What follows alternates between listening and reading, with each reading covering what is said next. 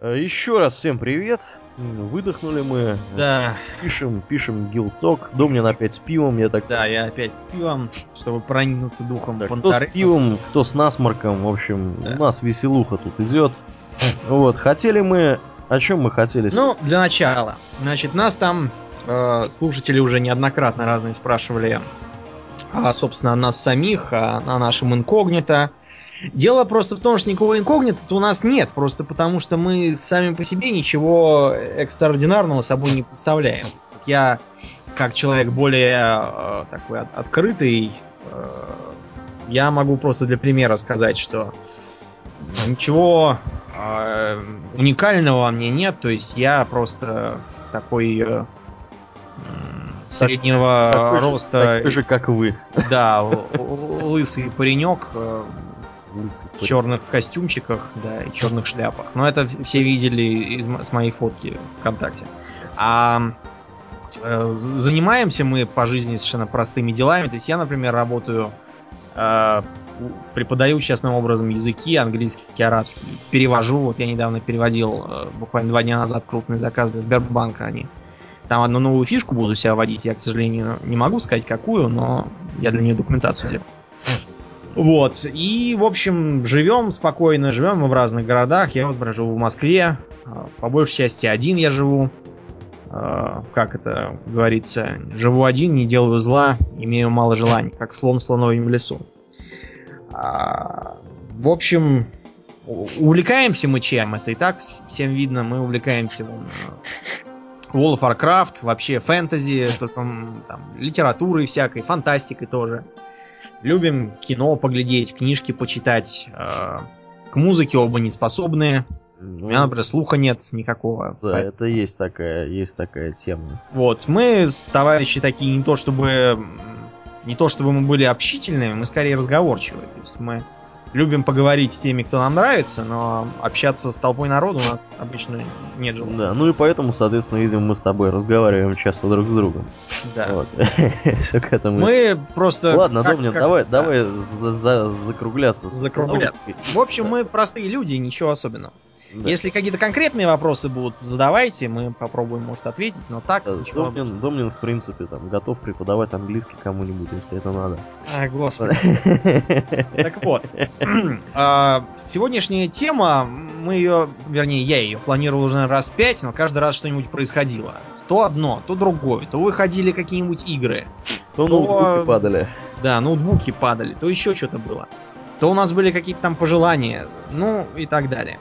В общем, э, мы являемся фанатами серии игр Fallout, Да. И вообще хотели бы поговорить про них и в широком смысле про подобные РПГ, про постапокалипсис и всякое такое. Ну, начнем. А, Было нам, наверное, лет тогда 13, когда мы до всего этого добрались. А, Самый первый Fallout вышел в 97 году. И был он, по сути говоря, переосмыслением еще более древней игрушки под названием Wasteland для которой сейчас идет разработка второй части. Ну, вернее, никакой разработки пока не идет, идет сбор денег и организации. Сбор денег идет через Kickstarter. О, да, я как раз И- хотел спросить, да, да. где они собирают бабки. Ну, Мы, мы уже все собрали. А, Мы считаем, кстати, что Kickstarter это замечательная тема, потому что а, она позволяет упростить денежные процессы. Иначе получается что? А, Издатель дает деньги на разработку, после чего он командует э, разработчиками, причем командует, как правило, в плохую сторону. Потом э, мы покупаем эти игры и таким образом возвращаем деньги за разработку плюс прибыль издателя. Ну, на самом Что- деле, процесс этот достаточно геморройный, длительный, и обычно все заканчивается тупо тем, что э, расходятся во взглядах разработчики, издатели, все вот эти люди, которые участвуют в процессе создания игры, и игра в лучшем случае получается не совсем такой, какой хотели ее видеть разработчики, а в худшем случае не получается вообще. Никакой. Никакой, да. Вот. Kickstarter, нам кажется, это такая разумная идея, что вместо того, чтобы с издателями возиться, не проще ли взять деньги сразу с людей, которые в это будут играть, а потом уже что-то делать, исходя из их пожеланий, а не из того, что там какой-то маркетолог, э, сидя в кабинете, придумал.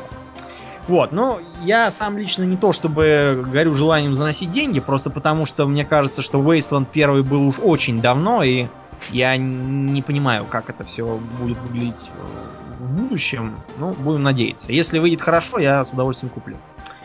Итак, чем же прославился Fallout 1? Прославился он тем, что это была ролевая игра, причем ролевая игра настоящая, в широком смысле этого слова. И э, в ней было то, чего в тогдашних РПГ сильно не хватало. Там были очень развитые диалоги. Там была огромная многовариантность. То есть э, до этого в играх в лучшем случае предлагался выбор в стиле поработать на стражников или поработать на бандитов. А Fallout можно было каждую проблему решить пятью способами. Там. Можно было э, напасть и убить, можно было уговорить. Уговорить можно было, кстати, самыми разными способами. Можно было спереть, можно было найти какой-то обходной путь и так далее. Это смотрелось очень свежо. Потом, в игре был непередаваемый стиль. Это был постапокалипсис, да. Но какой постапокалипсис? Это так называемый ретрофутуризм. То есть это будущее такое, каким его э, представляли в 50-е годы. Когда люди больше всего боялись атомной войны. Именно тогда. Ну да, да. Вот поэтому будущее там с такими специфическими нарядами, э, машинами, оружием. А ты вот мне, Домнин, скажи, правильно ли я понимаю, что еще одним классическим примером ретрофутуризма является Биошок? В общем, как тебе сказать, да, да, просто это немножечко другая тема. Дело в том, что Биошок представляет собой развитие э, более ранней, что ли, э, вехи. То есть это скорее наследие дизельпанка, то есть где-то 30-х годов. Потому что там э, всякие компьютеры на перфокартах, Э, какие-то там мега-мутагены, которые все делают по щелчку пальцев, э, разные там роботы, выглядящие как летающие чайники и тому подобное. То есть Биошок это все-таки более ранняя такая веха. А э, Fallout это именно ретрофутуризм в том смысле, что там э, такие специфические картинки 50-х годов, мода тогдашняя, пропаганда американская послевоенная. В общем, похоже на старые фильмы типа Мальтийского сокола. Да. Вот, этот стиль э, в дальнейшем удалось, хотя и с некоторыми перебоями, сохранить. Одним словом, первая часть э, была весьма популярна, и через год уже вышла вторая часть. В ней было еще больше всего, только она была такой чуть более юмористичной чем первая часть. В ней было больше шуток, хотя и в первой части они тоже были. В общем, сеттинг в игре следующий. Это территория США. 2000... Э, 2000, сейчас скажу. 50-е, наверное, или 60-е годы. Не-не-не, подожди. Это 2200, там, 30-е где-то годы. 230-е? Да, 230-е. Я тебе дал хронологию, там внизу ты можешь посмотреть. А, например, э, конец Fallout 2 произошел в 2242 году. А до этого 200 лет была, наверное, ядерная зима какая-нибудь там. Так вот, а, это послевоенные США после ядерной войны. Ядерная война была с Китаем. Первоначально была мысль сделать Советским Союзом, но Советский Союз тогда, к сожалению, совсем развалился и был непригоден. Поэтому решили крепнущий Китай сунуть на роль коммунистов. Ядерная война убила большую часть э, живых существ, какие были на поверхности, и уцелели немногие.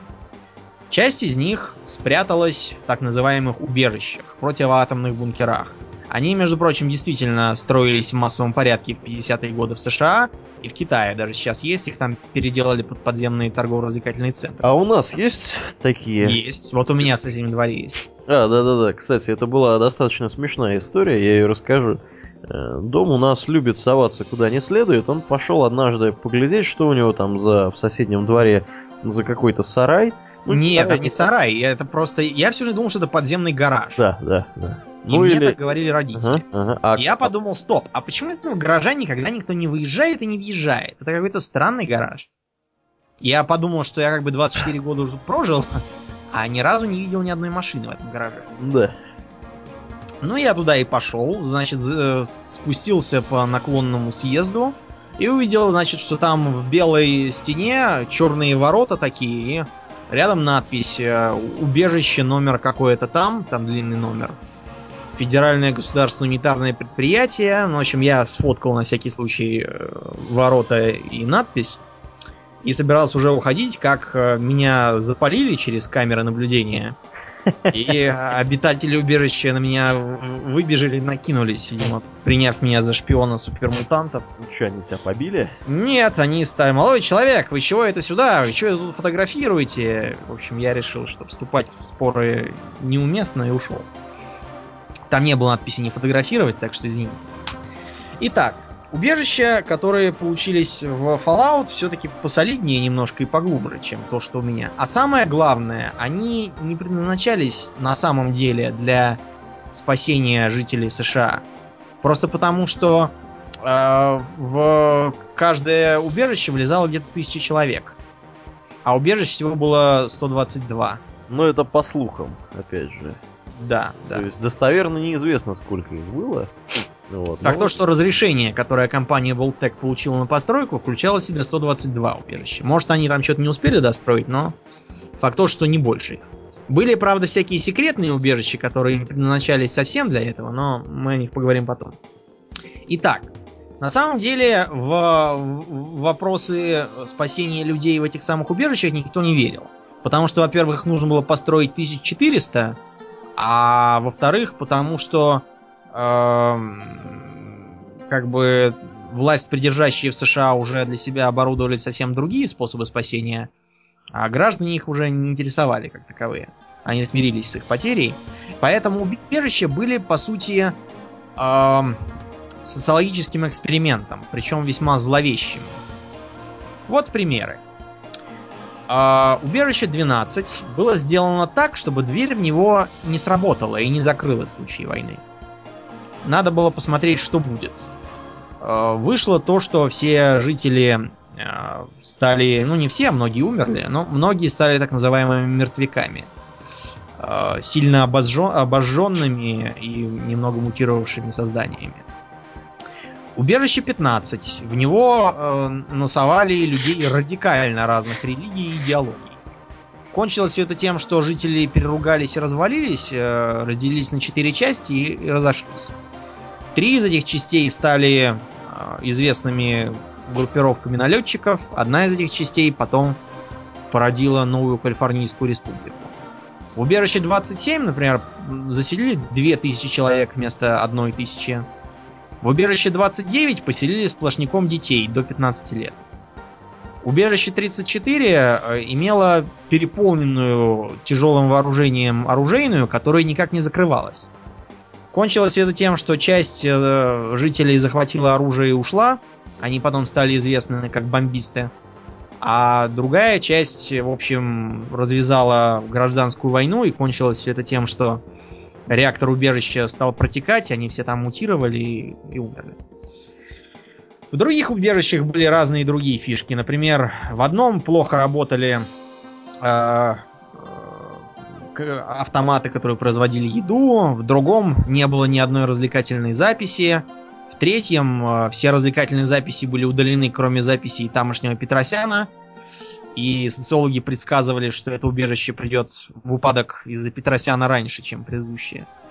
И так далее. То есть, как вы понимаете, это такие опытные станции, как для кроликов. Итак, э, ядерная война все-таки случилась.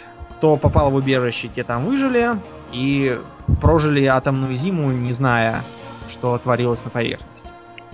В первой части играть нужно было за э, одного из членов 13-го убежища, в котором сломался по недосмотру почему-то чип для э, установки фильтрации воды.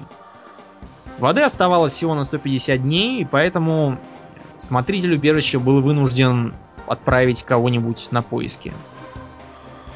Э, житель убежища сумел действительно найти этот чип для воды, но в процессе поисков он обнаружил, что мир на поверхности сильно изменился, что везде пустыня, в которой раскиданы редкие города, собранные из разных там огрызков, обломков и руин старых зданий.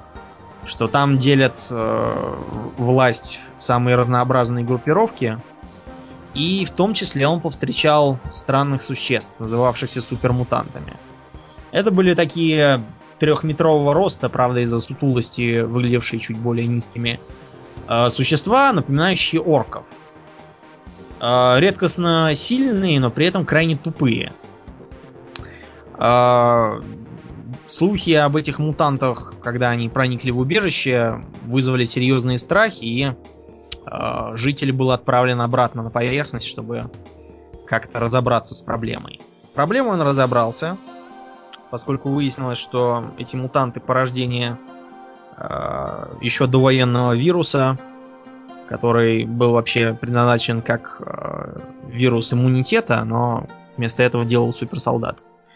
Ему удалось уничтожить их базу и, самое главное, их мутировавшего повелителя, который выглядел как такая шевелящаяся масса рук, ног, мяса, голов, глаз, ртов ну, в общем, достаточно неприглядное зрелище. Да, он был такой коллективный разум, в общем-то. И он пытался всех тоже привести в единство. Так назывался его проект, чтобы устранить войны и всякие разногласия. Но после того, как житель убежища вернулся, его встретил у ворот смотритель и сказал, знаешь, дорогой, э, конечно, спасибо, но тут э, ходят слухи, что ты всякое интересное можешь рассказать про жизнь на поверхности. Люди решат туда уйти, а как-то мне не хочется, чтобы они уходили, так что до свидания. И смотритель собрался идти обратно, закрыв дверь. Я его, правда, не отпустил. Влепил ему в голову. И ушел. Вторая часть повествует о жизни то ли внука этого самого смотрителя, в смысле жителя, то ли правнука. А, житель собрал недовольных и ушел далеко на север, основав там поселение Арройо. За два поколения жители совершенно одичали и стали такими индейцами. И столкнулись с серьезной проблемой. У них э, началось какое-то странное истощение почвы, э, болезни скота, и было принято решение отправить кого-нибудь искать одну из э, технологий убежищ, так называемый ГЭК. Э, такой набор для э, возвращения, так сказать, плодородия для выжженной пустыни. Разработан он был специально для последствий атомной войны. В ходе поисков э, выяснялось, э, что э, объявилась из ниоткуда какая-то древняя военная организация, называемая Анклав, и эта военная организация тоже почему-то интересуется 13-м убежищем и его потомками из деревни Арройя. Кончалось все тем, что избранный, как назывался второй герой, отправлялся на базу Анклава, вызволял своих похищенных соплеменников и людей из 13-го убежища, после чего взрывал эту базу и жил с ними долго и счастливо. База представляла собой нефтяную вышку. Да, нефтяную вышку. Последнюю нефтяную вышку, потому что запасы нефти истощились и, собственно, и вызвали войну. В общем, э, влияние на фанатов было огромным, но из-за довольно плохой торговой политики больших прибылей это не принесло. Было принято решение что-нибудь изменить, чтобы продавалось получше. И что же решили изменить? Решили, во-первых, изменить разработчика, нашли какую-то стороннюю фирму и решили сделать э, по мотивам Fallout тактическую стратегию пошаговую, типа XCOM. Так. Получились неоднозначные Fallout Tactics, Tactics Brotherhood of Steel. Да. Там нужно было играть за отправленных э, исследовать Средний Запад боевиков Братства Стали, э, такой организации Э, из бывших военных, которые ставили своей целью сохранение технологий. и недопущение их попадания в печальные, э, в дурные руки. И там нужно было вести войны с разными врагами. Игра получилась не то чтобы плохой там какой-то, нет, просто... Э, во-первых, это был плохой Fallout, а во-вторых, это была плохая тактика. Плохой Fallout он был потому, что... Э, во-первых, там ничего не осталось от стиля, ретро-футуризм куда-то делся, и там появились совершенно современные вещи. Как будто атомная война произошла вот сегодня, а не 70 лет назад. Во-вторых, там была э, довольно странная трактовка всего. Например, Братство Стали, которое, по идее, было такой закрытой ксенофобской организацией, которая никого к тебе не допускала и старалась мешать э, другим заполучить разные опасные технологии. Что, что вечно для них выходило боком. Они тут превратились в каких-то э, благородных рыцарей, борющихся с, со злом. Честно говоря, из этого выходил маразм. Ну и, наконец, как тактика она собой тоже ничего не, не представляла, просто потому что э, игровая механика осталась практически неизменной. А так делать нельзя. Нельзя же ожидать, что, скажем, э, игровую механику возьмем, например, от героев меча и магии и попробуем сделать по ней, скажем, стратегию реального времени получится дурость, правильно? Да. Вот, Кстати, так... о героях меча и магии тоже имеет смысл, наверное, как-нибудь поговорить. Mm-hmm. Потому что Вообще там... о вселенной меча и магии мы тоже поговорим, там, потому да, что там славная история. Много чего можно рассказать интересного. Запомни, может на следующий гилток про это сделать. Да, да, да. Но вот у нас, кстати, вот уже кто-то кто-то говорил, что можно в этом направлении. Да, я заметил. А, ты вот скажи мне вот что. Я тут э, как бы поясню, почему я молчу. Во-первых, я немножко приболел, все-таки мне достаточно тяжело говорить. Вот, а во-вторых, интересно рассказываешь. Мне вот интересно, ты в этот, в этот Fallout Tactics играл сам? Или, или ты его просто... Я, я как бы, во-первых, видел, как в него играют. Во-вторых, uh-huh. я пытался в него сам поиграть, но там у меня не пошло. Просто потому, что я видел какую-то дурость. Ну, я просто в этот Tactics не играл. Я тоже знаю, что о, о, о нем были достаточно скверные отзывы. Представлял он собой, ну, я не знаю, ну... Трудно даже мне подобрать какой-то аналог. Это было, это было, это было такое паразитирование на идее. Да, да. Ничего да. нового не вносило в качестве. Я так понял, что товарищи просто хотели рубануть легких да. денег, которые, в общем-то, э, можно было бы рубануть на популярности серии. Даже несмотря на то, что, как ты сказал, она коммерческого успеха вроде как и не имела вообще. Ну, имела, но не такой прямо сногсшибательный. Вообще, конечно, игра культовая, она очень атмосферная. И мне удивительно было вот узнать, что разработчики не особо много на ней заработали. Во-первых, тогда времена были другие, а во-вторых, э, э, понимаешь, вот эти разработчики, они все свои игры умудрились очень плохо продать. Причем все. И те, которые они делали в составе других компаний, тоже. Mm-hmm. Даже вот Vampire, например, он тоже плохо продался. Просто потому что э, эти разработчики, во-первых, никогда не слыхали про такое слово, как реклама. Они всегда все делали так, как будто вот э, хотели сохранить все в секрете, чтобы никто никогда про их игры не узнал. Ой. У меня такая политика вызывает недоумение. У меня Поэтому тоже, да, да, согласен. Ничего другого получиться не могу. В общем, тактик этот был не ахти что, и к и каноном он не считается. Что ну, давай закончим про Tactics. Я так Перейдем понимаю, что... более современным. Да, да, да, что у нас есть более современные игры. Я, к сожалению, вот следующее у нас что? Fallout 3.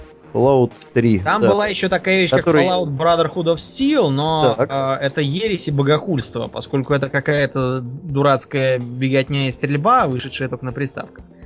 Она вообще ни о чем, и мы о ней больше говорить не будем. Ну, это, видимо, как XCOM Enforcer. Ну да, да, да. Что-то в этом же вот ключе. Также соотносится с серией. Ну и, в общем, с 2002 года студия-разработчик стала нести убытки э, и кончила она дело банкротством. Члены команды разбежались по разным конторам, например, в знаменитую Тройка Games, тоже обанкротившегося, и тоже точно так же. Таланта просто нет экономического у людей, и все.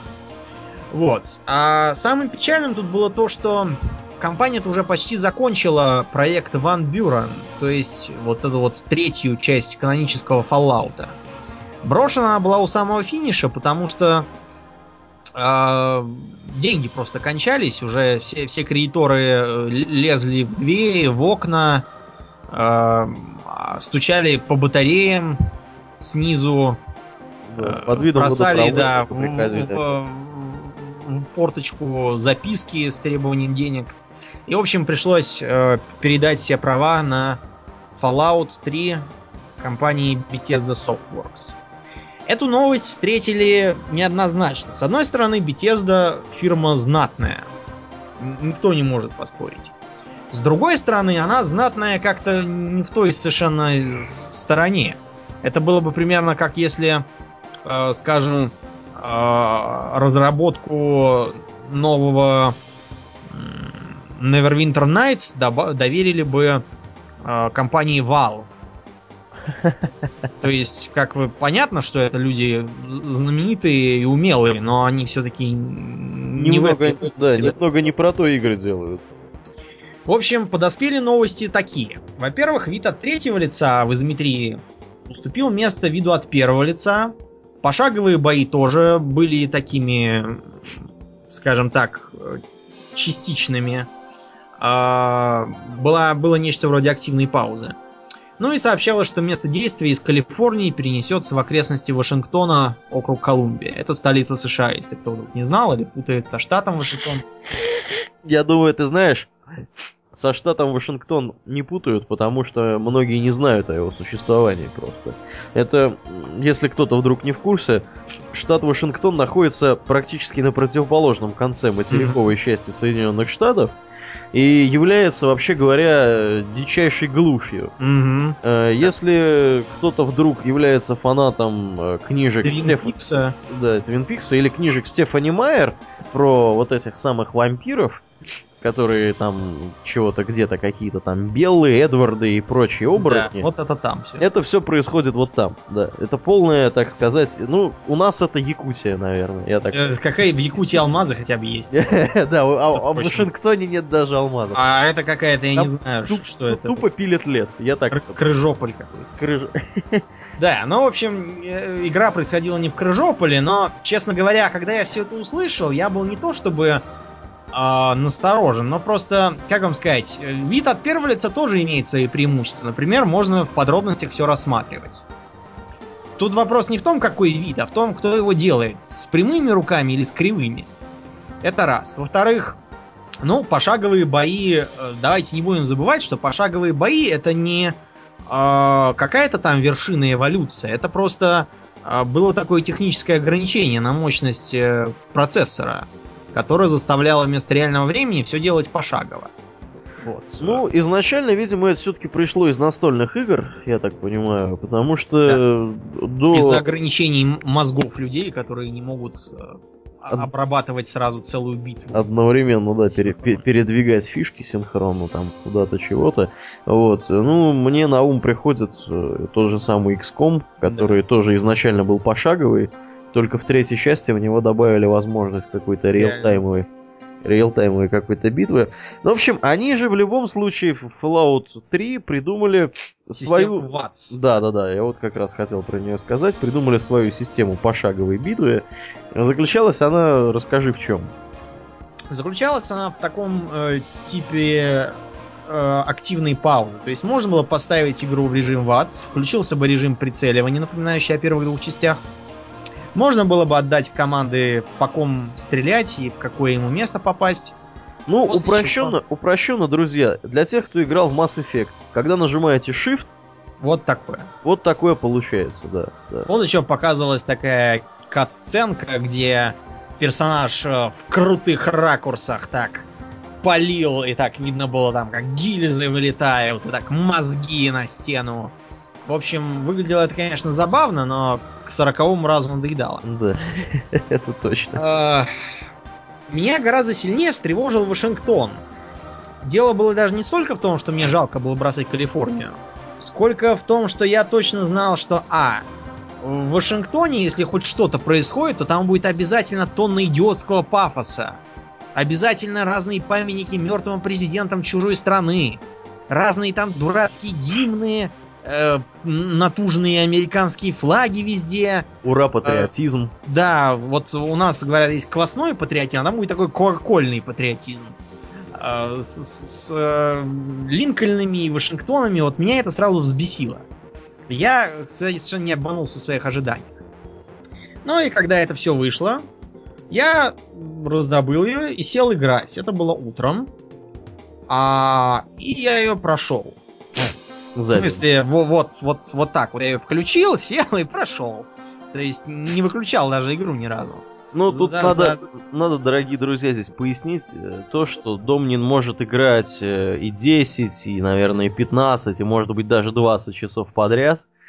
И это, в принципе, уже должно все объяснять. Нет, Сколько, нет, я- я- сколько часов геймплея, скажи мне, было в этой Я, изделии? У меня получилось часов, наверное, 6 или 7. Не может быть. Неужели так мало? Все, это я еще, знаешь, оптимистично. При том, что я же никуда не спешил. Я не бежал проходить сюжет, тем более, что он ничего из собой интересного не представляет.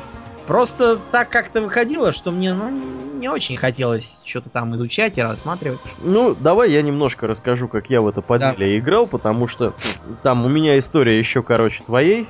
Вот, я это дело включил, побегал там, обучал его такой, я так понимаю, бегаешь по вот этому самому убежищу. Туториал идиотский.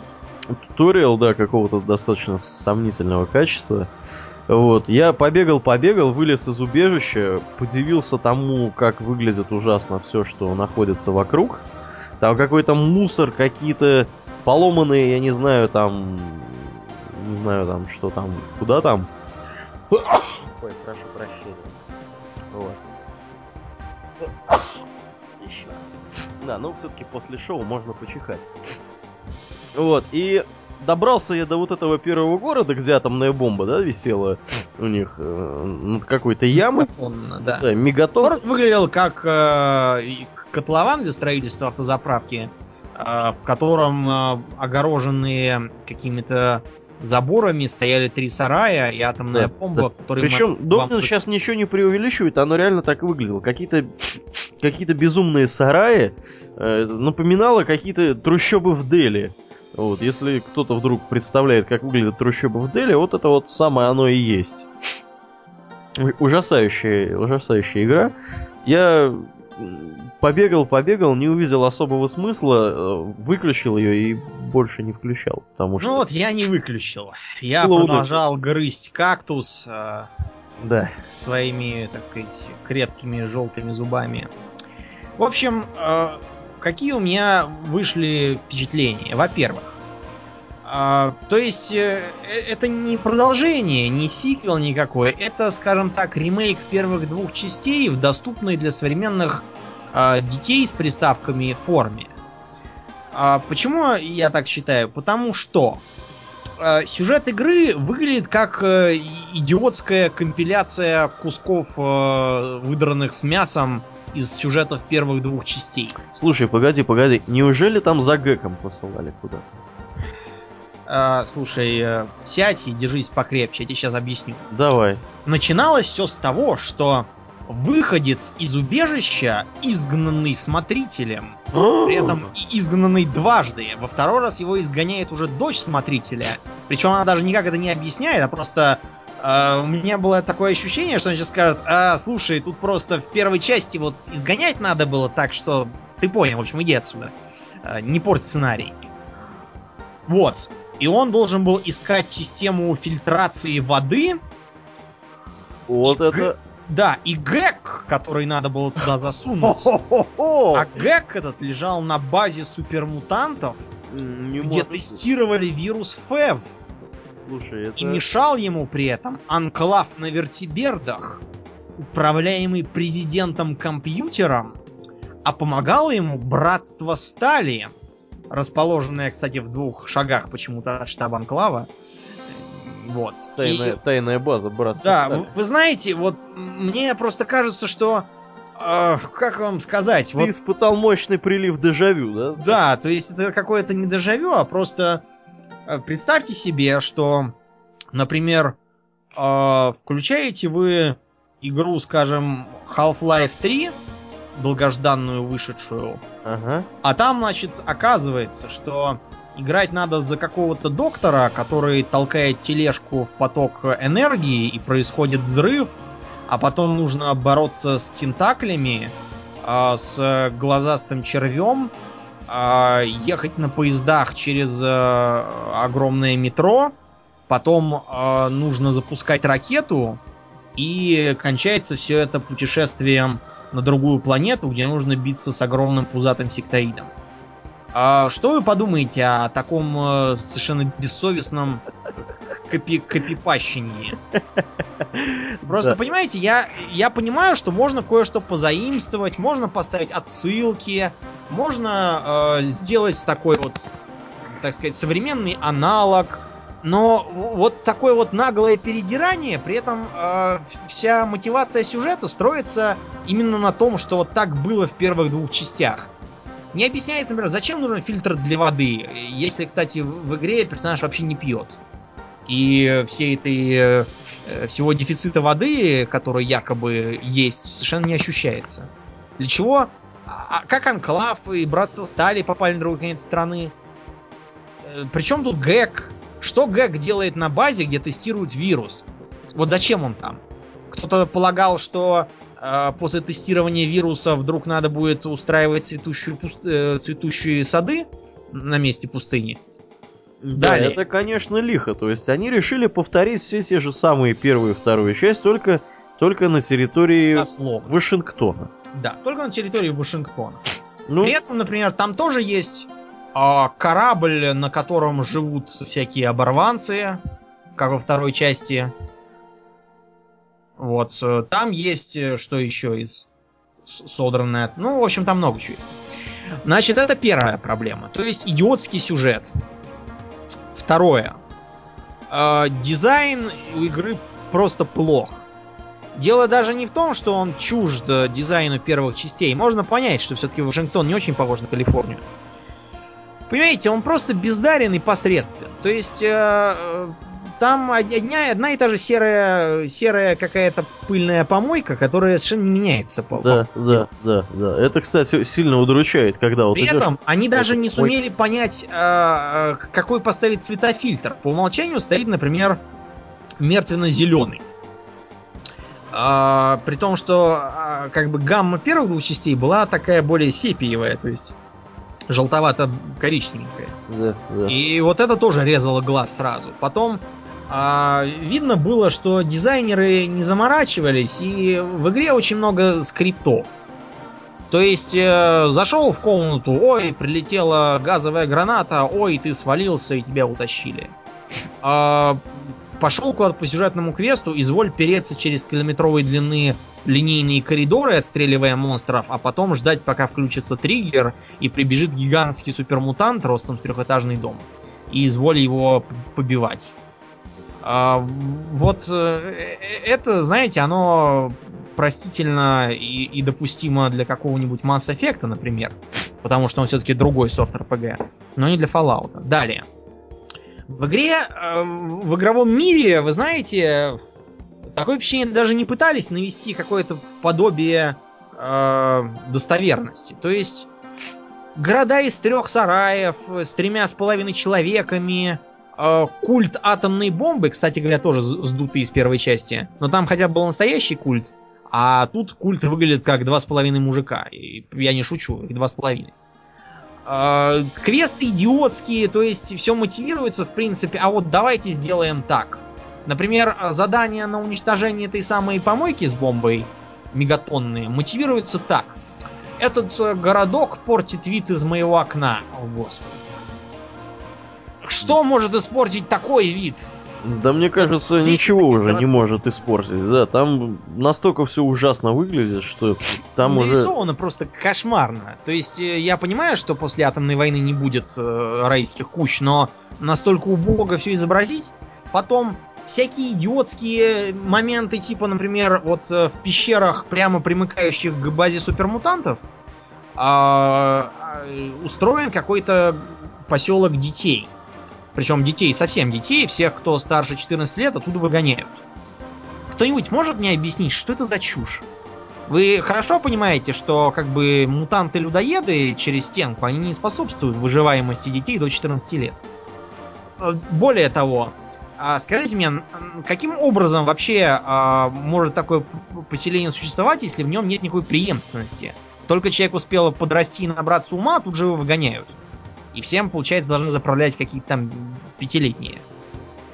И, наконец, а почему эти самые 14-летние, которых выгоняют, подчиняются? Почему они просто не надают им по щам? И не скажут, знаете что? Ну, в общем, я тут главный. Полный театр абсурда. Да, то есть дурость полная. Все это э, усугубляется дурацкими диалогами, картонными персонажами, э, какими-то совершенно балваноподобными спутниками, которых навязывают.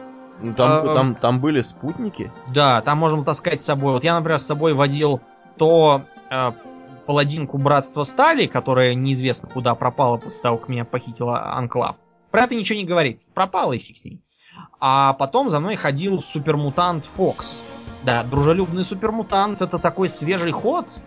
Даже не помню. Где бы, в какой где бы части я его да. видел, да. Да, да, да. Какой бы, в каком бы городе второй части Fallout такой был. Да, да, да. Вот, дружелюбный Супермен тоже никак не, не поясняется, почему он дружелюбный, как он выбрался, зачем он пришел к выходу из базы Анклава тебя встречать.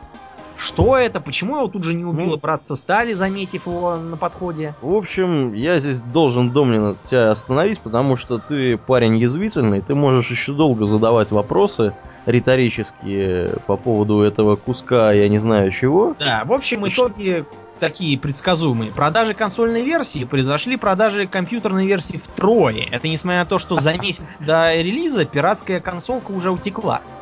Закономерно. Да, да. Ну, после этого, после этого... Затеплилась надежда. Да. Надежда затеплилась, потому что компания Bethesda сказала, что да, мы немножечко того э, облажались чуток, вы уж извините, а, те, кто играл в первые две части. Мы вот э, тут как раз имеем славных парней из э, Obsidian Entertainment, которые, в общем, сделают вам такой Fallout, как вы хотели. Примерно такой. Вперед. Многие сказали, да, вы уже нам много обещали, идите в хлам, мы, мы, мы, мы уходим. Ну и началось ожидание. В принципе, нельзя сказать, чтобы не было других попыток сделать э, что-нибудь типа Fallout. Например, были всякие потуги европейских э, компаний. Э, игра была такая The Fall. Она уже своим названием претендовала на лавры. Там тоже было про пост постядерную войну, но там была какая- как- какая-то дурость. э, скучная. Потом была совершенно феерическая игрушка Metal Heart. Я ее даже купил. Игрушка была бредовой в худшем смысле этого слова, потому что она не подчинялась вообще никакой логике. А, Самым слабым оружием был пистолет, э, был шестиствольный пулемет, который давался сразу. А, Игровые подсказки подсказывали что угодно, но только не по делу. Они какие-то шутки травили, вместо того, чтобы говорить, как все работает. А, Главный герой непонятно зачем в самом начале э, посылал подальше злую империю, ну, потому что она злая, надо же с кем-то бороться. Лидер мутантов почему-то говорил с брежневским произношением и, и так далее. Короче, это была жуткая дурь. Ну и, в общем, Bethesda сама занялась штамповкой дополнений для Fallout 3. Они были, в общем, там была пара интересных штук, но, честно говоря, общий уровень не поднимали. Зато я следил за новостями о Fallout New Vegas, которые разрабатывала та самая Obsidian. Новости поступали обнадеживающие. Во-первых, э, компанию основали бывшие сотрудники Interplay, вот, которые принимали участие в работе над э, первыми двумя частями. И более того, они использовали наработки для не вышедшей третьей части, Ван Бюрен. Это меня тоже порадовало. Дело возвращалось в Калифорнию, то есть в знакомые места. Можно было походить по, ну не по местам былой славы, а просто ощутить последствия событий предыдущих частей. А, можно было посмотреть на развитие событий там и так далее. То есть то, чего, в общем-то, мы и ждали, а не и- и- идиотских пафосных э, приключений в Вашингтоне. В общем, начиналось все с того, что некий курьер, его так всю игру называют, курьер, который нес э, непонятную маленькую фишечку для казино, вдруг был перехвачен по дороге непонятными бандитами, которых э, возглавлял мужик, похожий на Фрэнка Синатру, в таком же количественном пиджаке. Фишку отобрали, а самому курьеру влепили пулю в голову и закопали. Закопанного курьера раскопал робот непонятного вида и притащил его к ближайшему доктору поселении Гуд Спрингс, по-нашему ручьи. А, доктор сумел все-таки привести этого курьера в чувство. Там происходит генерация персонажа, ему типа пластическую операцию делают на лице разбитым пулей. После чего доктор выдает э, старый потрепанный наручный компьютер, поскольку сам доктор когда-то жил в убежище, и отправляет курьера на все четыре стороны. Сам курьер, разумеется, жаждет узнать, э, собственно, кто это такие дерзкие, на него напали и отобрали фишку. Нехорошо. Сразу же в городке я обнаружил, что э, жизнь тут выглядит гораздо правдоподобнее, чем в идиотском Fallout 3. Например, в кабаке я тут же встретил какого-то бандюгу, который э, с, с нажимом требовал выдать головой некоего купца, прячущегося в городке. И пообещал прийти с братвой достать его самостоятельно. Это, оказывается, было первое, первый ветвящийся квест. Можно было либо организовать жителей городка, так сказать, на отпор и перестрелять на улице всех этих злодеев, либо, наоборот, примкнуть к злодеям и перебить жителей городка вместе с ними. Это было не просто выбором э, в стиле как кому нравится. Это влияло довольно здорово на дальнейшие дела. Дело в том, что в игру вернули систему фракций. Например, когда я помог э, жителям, на меня сильно обозлилась вот эта вот банда подрывников, так называемых. А если бы я помог подрывникам, то они бы со мной дружили, не нападали бы на меня и давали бы мне квесты. А я с ними поссорился, и поэтому они со мной не дружили. Э, я их потом всех почти перебил до единого. Э, погоня за непонятными налетчиками постепенно вводит в курс местной политики. Оказывается, что дело происходит в Неваде, в окрестностях города Нью-Вегас, бывшего Лас-Вегаса. А, кстати говоря, э, довольно достоверно, в общем, нарисованная пустыня, то есть городки те же самые, всякие горы, какие есть в реальной э, в реальной пустыне Махаве, все, в общем, настоящее. И даже есть некоторые города, какие там расположены. Я смотрел на фотографии, очень похоже. Ну, в общем, выяснялось, что э, в пустыню пытаются проникнуть сразу две противоборствующие силы. Это окрепшая Новокалифорнийская республика из первых двух из, пер, из второй части, вернее, и какой-то легион Цезаря. Э, сборище разных племен с э, верховий Колорадо которые косят под римских легионеров и возглавляются каким-то лысым мужиком по имени Цезарь. А, тут же к делу примазаны разные другие не менее интересные силы. Например, городом э, Нью-Вегас руководит какой-то мистер Хаус, которого никто в жизни не видел, только на экранах всяких компьютеров и роботов, которые обеспечивают безопасность Нью-Вегаса. И чего он хочет, до конца непонятно. Ну, в общем, сюжет там был длинный, я его проходил несколько дней. При этом э, мне было очень интересно делать разные побочные квесты. Э, квесты были действительно шикарные. Э, там были отличные персонажи, э, очень много разных э, интересных отсылок. Например, там была такая группировка Kings, возглавляемая, собственно, королем. Дело в том, что они заняли под штаб-квартиру местечко, на котором висела вывеска а, «Школа двойников короля». И выглядят они все как такие брюнеты с челками, бакенбардами в белых приталенных пиджаках и белых же расклешенных штанах. Понятно, про кого короля идет речь. Да, да. Про Элвиса. Про Элвиса, конечно. И их э, лидер говорит с таким характерным элвисовским акцентом. Ну и такого в игре множество. Ролевую систему наконец привели в чувство и нормально интегрировали в геймплей, потому что в третьей э, части там э, половина была совершенно бесполезной умений и талантов. Более того, умения стали пригождаться в самых неожиданных ситуациях. То есть, например, если вы специалист в медицине, то вы можете и не быть большим оратором, но э, больного человека вы сразу же заметите и спросите его, почему у него, так сказать, э, вены на шее так вылезли, что это явный признак болезни, и тогда он даст вам квест. А можно, например, не быть знатоком медицины, а можно просто уметь разговаривать с людьми. Если вы специалист по, скажем, э, э, по починке, то вы сможете дать дельный совет, который сильно сократит ход квеста для какого-нибудь там мастера и так далее. Более того, там был такой режим, как хардкор. Я лично рекомендую играть только с ним, поскольку он, во-первых, требует э, есть и пить, а во-вторых, он требует спать. Трудно было поверить в ценность фильтра для воды из третьей части, если персонаж-то не пьет ничего. А тут нужно было есть и пить, при этом еда а, еды там много было, причем много можно было готовить самому. А, эта система была позаимствована, между прочим, в Скайриме.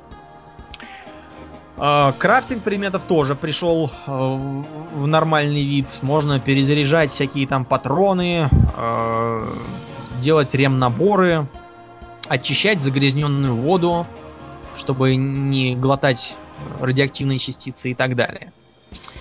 А, там еще была такая замечательная вещь, как радио. На самом деле, а, радио было еще в третьей части. Но, вы знаете, оно там было такое, что его сразу выключил.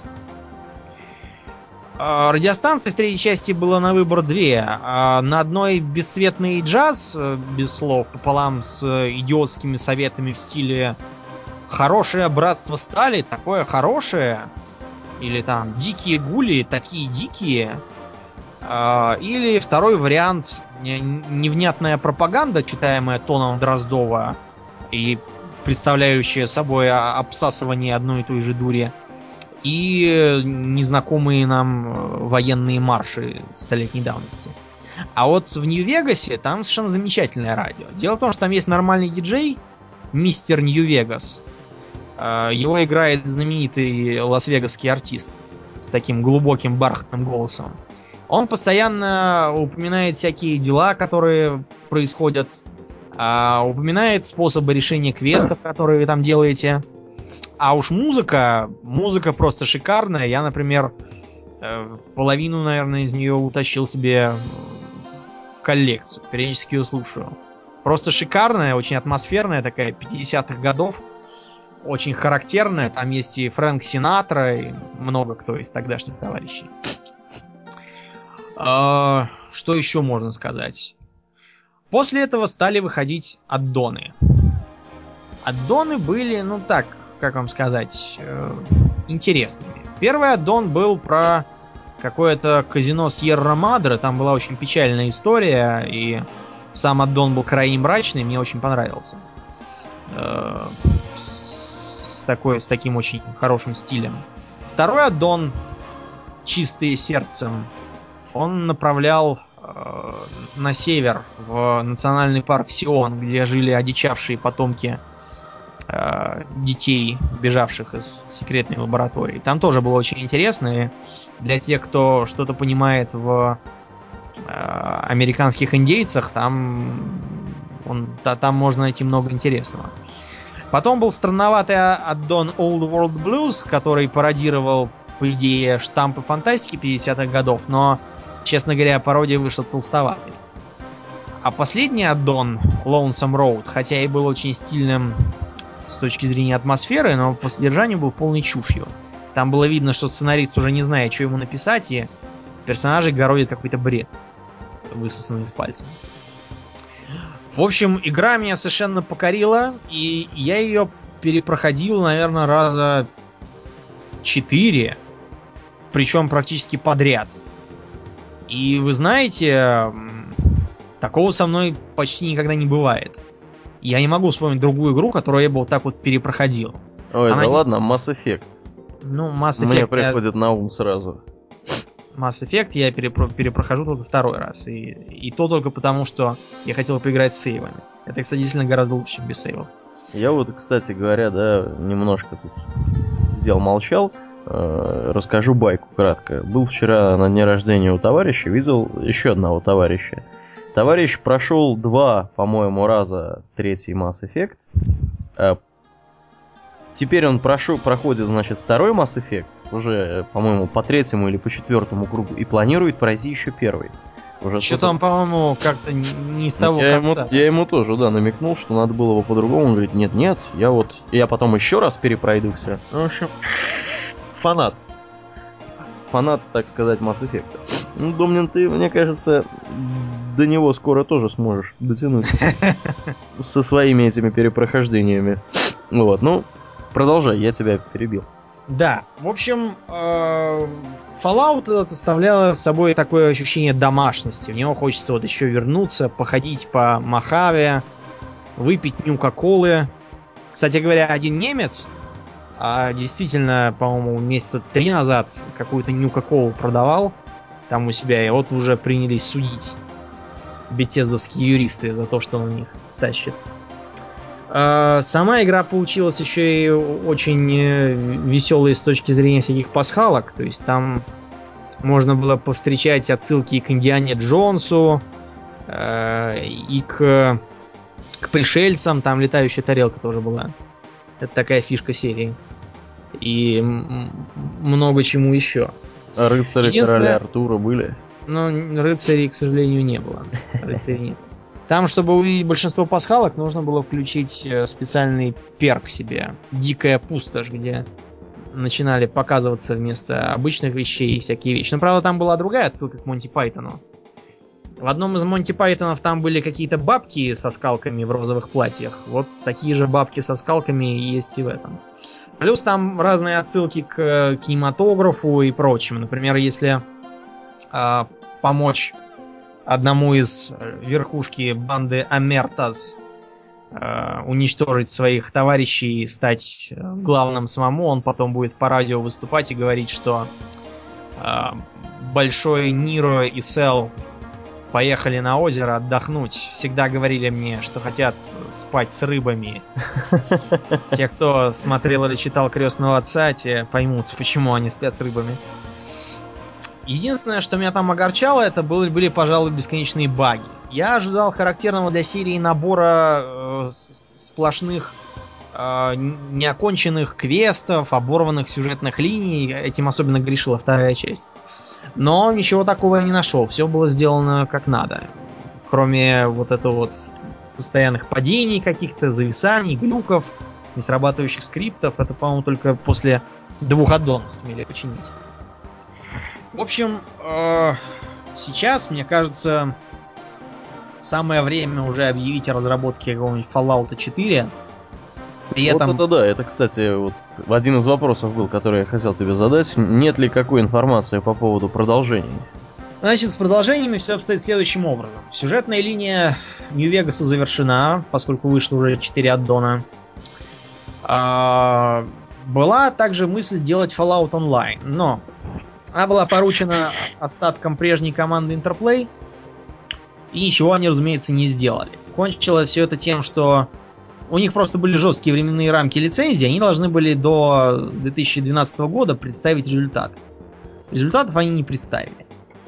Ну и, в общем, по разбирательству им пришлось э, оставить себе эту свою игру, которой на самом деле нету.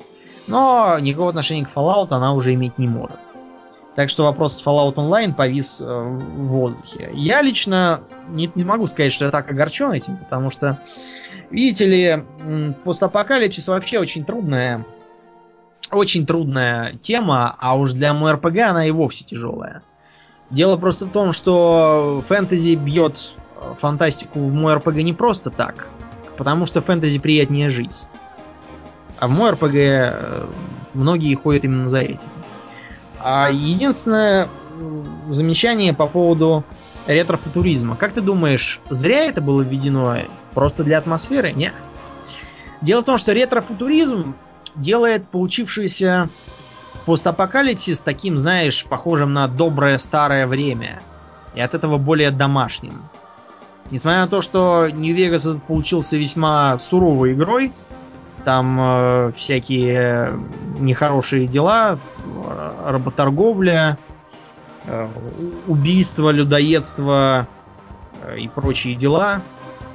Тем не менее, он такой свой, не чувствуется его чуждость. Fallout 4 пока никакой не разрабатывают. Разрабатывают только уже упоминавшуюся Wasteland 2. Я не знаю, чего там будет, поэтому не стал бы так уж советовать всем ее ждать. Единственное, что я скажу. Дело в том, что материалы Wasteland, той первой, довольно здорово использовались в всех Fallout. Например, Братство Стали, Мертвяки, Руки Смерти, Чипы для воды, много чего еще. Это все из Wasteland. Там, правда, Братство Стали было злое, но тоже было в Power Armor и прочем. Я хотел бы, чтобы его делали Obsidian, еще и потому, что Fallout это игра и сеттинг взрослый. О чем я говорю, когда я упоминаю взрослое? В нем можно э, делать взрослые дела, не переводить старушек через дорогу, не возиться с э, идиотскими проблемами в стиле «Ах, три с половиной человека умирают от жажды, сбегай в супермаркет и принеси им воды, о, ты наш герой!» э, Ребят, я уже слишком старый, чтобы это всерьез воспринимать. Эм, мне также кажется довольно странными некоторые современные, э, скажем так, плоды политкорректности в играх. Я сейчас не буду в это углубляться. Но Fallout New Vegas, он чем хорош? Тем, что он не держит э, игрока за 12-летнего дурачка, которому важно не, не порвать шаблон и, и не рассказать, какой на самом деле жестокий этот мир. В нем можно нормально играть, он тебя принимает за взрослого человека. Чисто для иллюстрации вспомним историю убежища 11, кажется. Я точно не помню его номер. Факт тот, что это было одно из убежищ, и оно было расположено в пустыне Махаве. Тебе, я, кажется, про него уже рассказывал. Да, да, да. Его можно в игре посетить, и там есть даже два сюжетных квеста, которые это посещение посещение, собственно, затрагивают. Uh, убежище это пустое, погибшее. История у него следующее. Оно тоже было экспериментальным, как и подавляющее большинство. После того, как э, все в него загрузились э, при сигнале атомной тревоги и закрыли двери, смотритель собрал их всех в актовом зале и сообщил. Дверь закрыта намертво. Больше не откроется никогда. И вот еще какая проблемка. Э, система жизнеобеспечения требует, чтобы каждые два года в жертву приносился один из жителей, неважно кто. Вот. Э, иначе всех ждет смерть. Жители убежища несколько огорчились от таких э, перспектив. И общим голосованием предложили смотрителю, который все знал и ничего никому не сказал, э, самому и проследовать в жертвой системе жизнеобеспечения. Смотритель, э, хотя он э, вырывался и отбивался, отправился на тот свет. А в убежище сама собой появилась мысль. Следующую жертву просто избираем смотрителем. Он два года работает смотрителем, после чего отправляется на тот свет в системе жизнеобеспечения. И все живут. Со временем в убежище организовалось что-то типа парламента, в котором было несколько партий ну не партия, а скорее таких э, хозяйственных блоков, объединявших людей по профессиональному принципу. Эти партии, э, в общем, создали такую систему, что кандидатов в президенты выдвигали они. Там можно сразу же при входе посмотреть на предвыборную агитацию. Агитация очень комичная, особенно учитывая, что у нас у самих недавно были выборы. Там все кандидаты расписывают, какие они замечательные, как, какие они труженики, что они родились в простой рабочей семье, и у них много любящих детей, и все знают, какие они замечательные. Так что, пожалуйста, выберите кого-нибудь другого. Да. И э, при этом там э, остальные тоже говорили, что вот мои, мои конкуренты негодяи и сволочи, а я даже, а я даже и управлять ничем не умею, я не справлюсь. Выберите других. Вот. Периодически, э, кстати говоря, попадали всякие преступники. И этих преступников обычно избирали президентами сразу, без разбора, в наказание. Тюрем там никаких уже не было. Ну и, в общем, сложилась такая система, что э, вся власть принадлежала этим партиям, поскольку только они выдвигали кандидатов, и как-то так выходило, что сами себя они не выдвигали никогда. Они выдвигали других и таким образом имели рычаг давления на общество. Так продолжалось довольно долгое время, пока э, очередной из блоков не предложил выдвинуть в кандидаты какого-то мужика, и заодно сообщил жене этого мужика, что если она им всем даст, то тогда вопрос с выдвижением будет снят. В общем, она им всем дала, но вопрос не сняли. Тогда эта женщина э, стащила оружие и убила нескольких членов этого блока, после чего сдалась службе безопасности и была тут же избрана в смотрители. Приказом номер один она объявила, что выборы смотрителей отменяются навсегда, и новая жертва будет э, случайно выбираться компьютером из общего числа жителей. Члены партии в парламенте поняли, что теряют свою власть. Кому они теперь нужны? Они попытались э, поднять вооруженное восстание и э, в гражданской войне, разразившейся в убежище, там, с применением гранат, мин, огнеметов, гранатометов, почти все население убежища погибло, кроме шести человек. Эти шесть человек отправили голосовое сообщение системе жизнеобеспечения, в котором говорилось, что э, никаких жертв больше не будет, она может что хочет делать. Отключать воздух, воду, э, запускать ядовитый газ, там еще чего хочет, им уже наплевать. В ответ от центрального компьютера пришло голосовое сообщение. Поздравляю с окончанием эксперимента. Дверь открыта. Все свободны. Да, хорошие эксперименты, добрые ставили. Да. Ну и, в общем, эти товарищи ставили записку и застрелили все. Потому что они сообразили, что можно было в самом начале просто отказаться приносить жертв. И тогда бы ничего этого не было. Такое вот э, социологическое исследование человеческой подлости и трусости. Да, ну, в общем-то, какая-то у тебя грустная достаточно история под конец. Э, Я вот так вот проиллюстрировал, да. да. Мне такие нравятся. Нравятся тебе, но, честно говоря, я как-то не очень такие истории люблю. Было бы что-нибудь типа позитивное. Вот, ну, наверное, будем мы заканчивать потихоньку, да? Я так да, понимаю, что в принципе мы еще раз всех призываем, кто не играл, поиграть. Да. Призываем избегать Fallout 3. Да, и еще не надо писать комментарии, что Fallout 3 прекрасная игра. Я не говорю, что он плох, я говорю просто, что он плох как Fallout. Да, Сам может по быть... себе он еще ничего. Может Если бы он конечно... как-нибудь uh, All Out какой-нибудь он был бы, тогда было бы замечательно. Но я перечислил объективные причины, по которым он э, не удался. И объективные причины, по которым Нью-Вегас удался. Вот так. Ну да. Ну, в следующий раз, наверное, мы поговорим в зависимости от того, собственно. Не, не выйдет ли опять какая-нибудь мощная игра? Не выйдет ли опять какая-нибудь мощная игра, да. У нас как-то это все получается кампаниями. Нас тут давно уже призывали поговорить э, о чем-нибудь слабо связанном с играми. Ну, вот, да. В частности, например, про вселенную Вархаммера нам тут намекали, что неплохо. Да, я, я, правда, единственное, чего боюсь, то, что мы как бы не такие уж подкованные в Вархаммере, и на нас тут же набегут фанаты и скажут, что мы все, все ничего не понимаем. Да, что есть. есть Академия в Нульне вовсе не единственное место, где готовят пушкарей.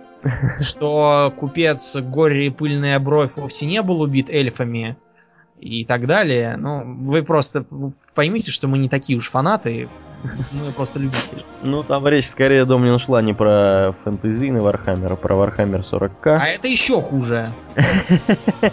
Он же гораздо сложнее, чем это. И фанатов ну, побольше. Ну, фанатов, да, мне кажется, тоже почему-то кажется, что у него фанатов побольше. Ну, в общем, посмотрим, о чем мы поговорим в следующий раз. Наверное, решим уже ближе к делу. Да.